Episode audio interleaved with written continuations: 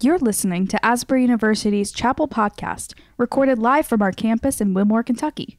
Asbury's Chapel Service hosts speakers from around the world to inspire academic excellence and spiritual vitality. We hope you enjoy today's message.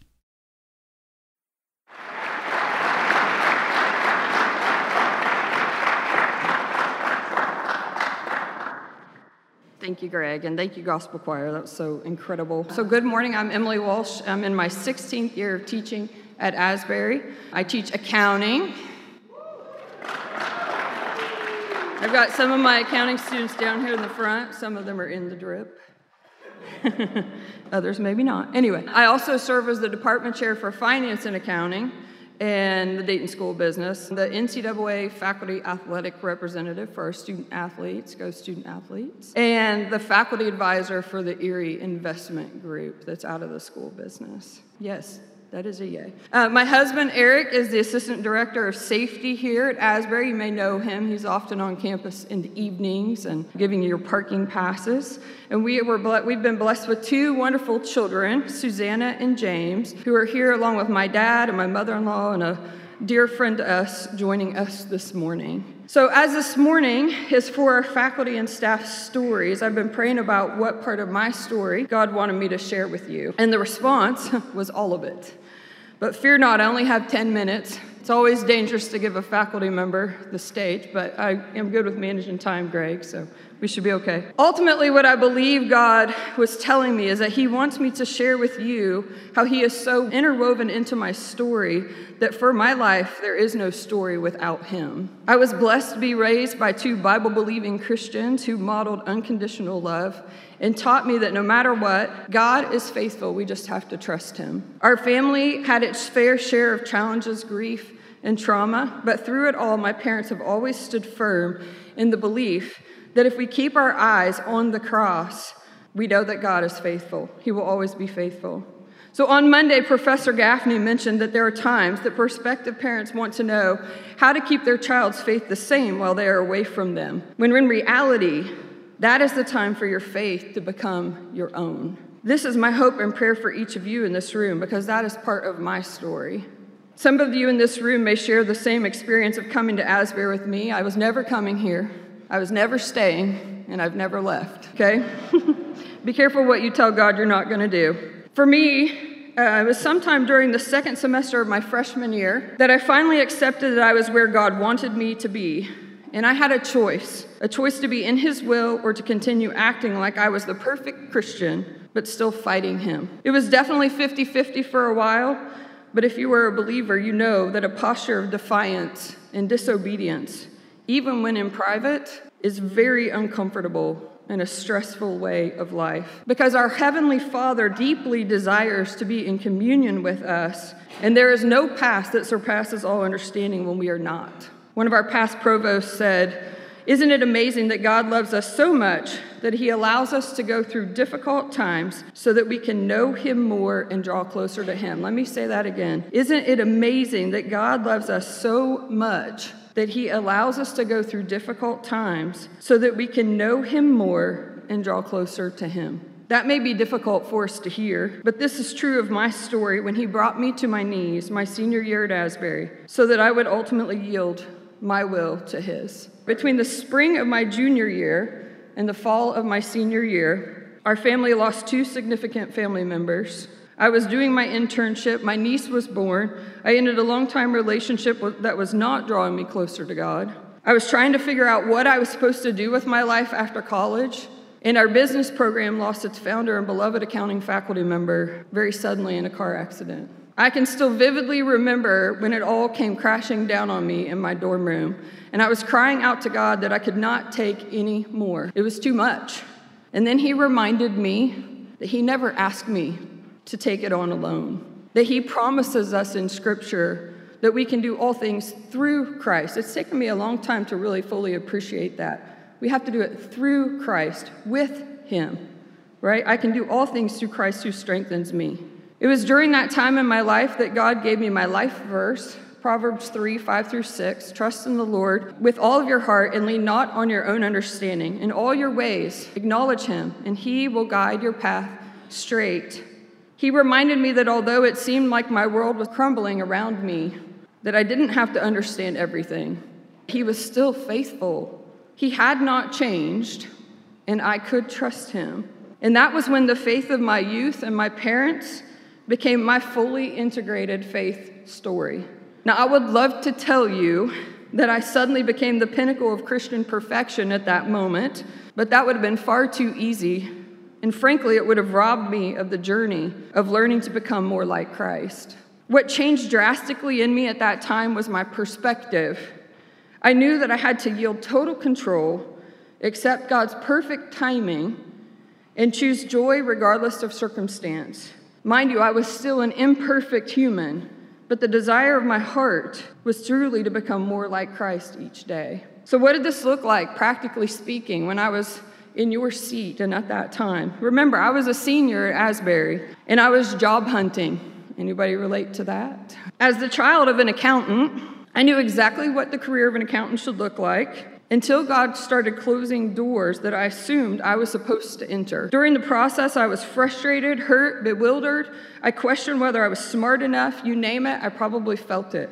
And I'm sure that some of you have experienced it even recently. But through that time, and much to my chagrin, God kept reminding me that His timing and His plan would be perfect for me. I just needed to trust Him and be obedient. So I was scheduled to go on a mission trip to Honduras during the spring semester of my senior year, still jobless, and questioning whether going was the responsible choice when I should be job searching. I poured my heart out to my professor, my mentor, and she told me, If he has called you to go, you must go. So a bit reluctantly, I went. But within two weeks of returning from that trip, I had three interviews and the job offer that God wanted me to accept. What God knew that I did not is that he had plans for me to become a professor. And so my career path looked different because he was going before me to equip me for a long term path that I would never have imagined on my own and that far exceeded anything that I could have planned for myself. Another story when I was younger, I desperately wanted to find my soulmate. And of course, at Asbury, there's that underlying current of pressure of finding someone here. I did not. Ironically, Eric and I were both students at Asbury at the same time, but we did not know each other. Is that even possible? It is. But why? Because we were not ready for each other yet. That's the simple answer. God was still shaping each of us individually to be more like Him. We became friends a couple of years after I graduated, but God kept us in that friendship until we were ready in His time. So you ask, how did I know that He was the one? because God was elevated through our relationship and it brought me closer to God, not away from Him. And that was the first time I'd ever experienced anything like that in a relationship before. Those things that draw us closer to God, that's when we know we're in His will. In my humanness, I never could have imagined that God would give me someone that exceeded the deepest desires of my heart. But why not? God delights in us. When we are obedient and we trust Him, we give him the opportunity and the pleasure of enacting his full blessings upon us. We need to believe that. He wants that for us. He delights in you and me. And all he asks for in return is that we obey and trust him. Now, we are not exempt from the challenges of a fallen world. We have faced a myriad of health issues, the deep grief of losing a parent suddenly, career changes, job loss, financial strain, continuing education, raising our beautiful children, and caring for our wonderful parents as they age. And through it all, God has always been faithful. His timing has always been perfect, and He has never changed. We put our full trust in Him because we know Him. And He promises us time and time again in His Word that He will never leave us nor forsake us. And beyond that, we know that He loves us unconditionally and He bestows His blessings upon us time and time again, even when we may not feel worthy of it. In Lamentations chapter 3, verses 22 through 23, it tells us that the steadfast love of the Lord, it never ceases. The steadfast love of the Lord never ceases. His mercies never come to an end. They are new every morning. Great is his faithfulness. Let me say it again. Listen to that. The steadfast love of the Lord never ceases, it's unconditional. We're not worthy. but He chooses us, right? His mercies never come to an end, they are new every morning. Great is His faithfulness. So I want to encourage you this morning to walk into His will and His plan for your life. Choose today to draw closer to Him and to allow Him to transform your life so that you can rest in His presence.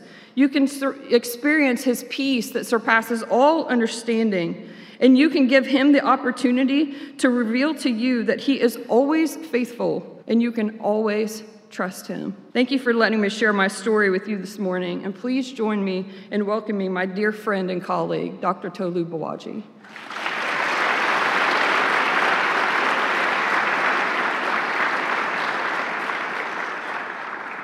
Hi, guys. So I received this email and I said yes, and a few days after that, my mom passed away. So that's what I'm going to talk about. Unlike Dr. Walsh, I'm not going to cover the past few decades, but I'm going to cover the past few months of my family's life. I would say my mom passed away suddenly, and it has brought a lot of grief to the family, and grieving is difficult. But the point is to put God in your grieving. There are good days, there are medium days, and there are bad days. And there are sudden moments, like, for example, going through Kroger's and seeing all the gluten free stuff, and my mom likes gluten free products. But no matter what, always bring all your emotions to God. And God is fine with all your emotions, the good ones as well as the bad ones. If we look in the Bible, we see him with Elijah, we see him with Hagar, we see him with Ruth and Naomi. It doesn't matter what you are going through, whatever trial you're dealing with, he is able to handle it and comfort you. Psalm 34, verse 18 says that the Lord is near to the brokenhearted and saves the crushed in spirit. And now I know some of you may say, I don't have anybody that died for me, but you may still be grieving. Loss of relationships, loss of friendships. Your life may not be as you expect it to be this semester. Or maybe God has told you that He's setting a new career path for you. You may be grieving what you thought your life was going to be. Whatever the situation is, let Him comfort you and don't run away, but rather run towards Him because He can manage it and He has been comforting my family. So, if I was, you were to ask me last year what August 8, 2023 will look like for my family, I would say my mom will be home with one of uh, my brothers, just one, or my mom and I and my dad will be in Nigeria because that's what was supposed to happen. I wasn't supposed to be in the country, and two of my siblings were not supposed to be in the country. So, in terms of my testimony, I will first tell you how God showed up in the timing. On August 8, 2023, three of my siblings were home, which means I wasn't home. Two of them were not supposed to be home, and those two were the doctors in the family. Actually, my mom may not have been home because she asked me in the spring of 2023 if I wanted to go to Nigeria with her. And I said, No, mom. God said I shouldn't plan my summer, so I'm not going to Nigeria. And I think that was part of the reason, as well as feedback from her family in Nigeria, that she didn't go home. And I'm glad because I cannot imagine moving out from Nigeria. In 2023, mom saw all her grandchildren. She has five grandchildren, and just due to circumstances, she got to hang out with all of them. And as I said, two of my siblings should not have been home, but once again, due to circumstances, they were back home. And they were home for a good time, including my second, the second born, my brother, who hasn't been home for that time, length of time since like 2012 when he migrated. As I said, two of them were doctors, and my sister was there when she sat down and fell unconscious. And she tried to resuscitate, and she called my brothers, and the two doctors took her to the hospital. Since my brother doesn't know the country much anymore, he was driving the wrong way, and he got a police escort. So they got to the hospital very quickly because he was doing something wrong on the road.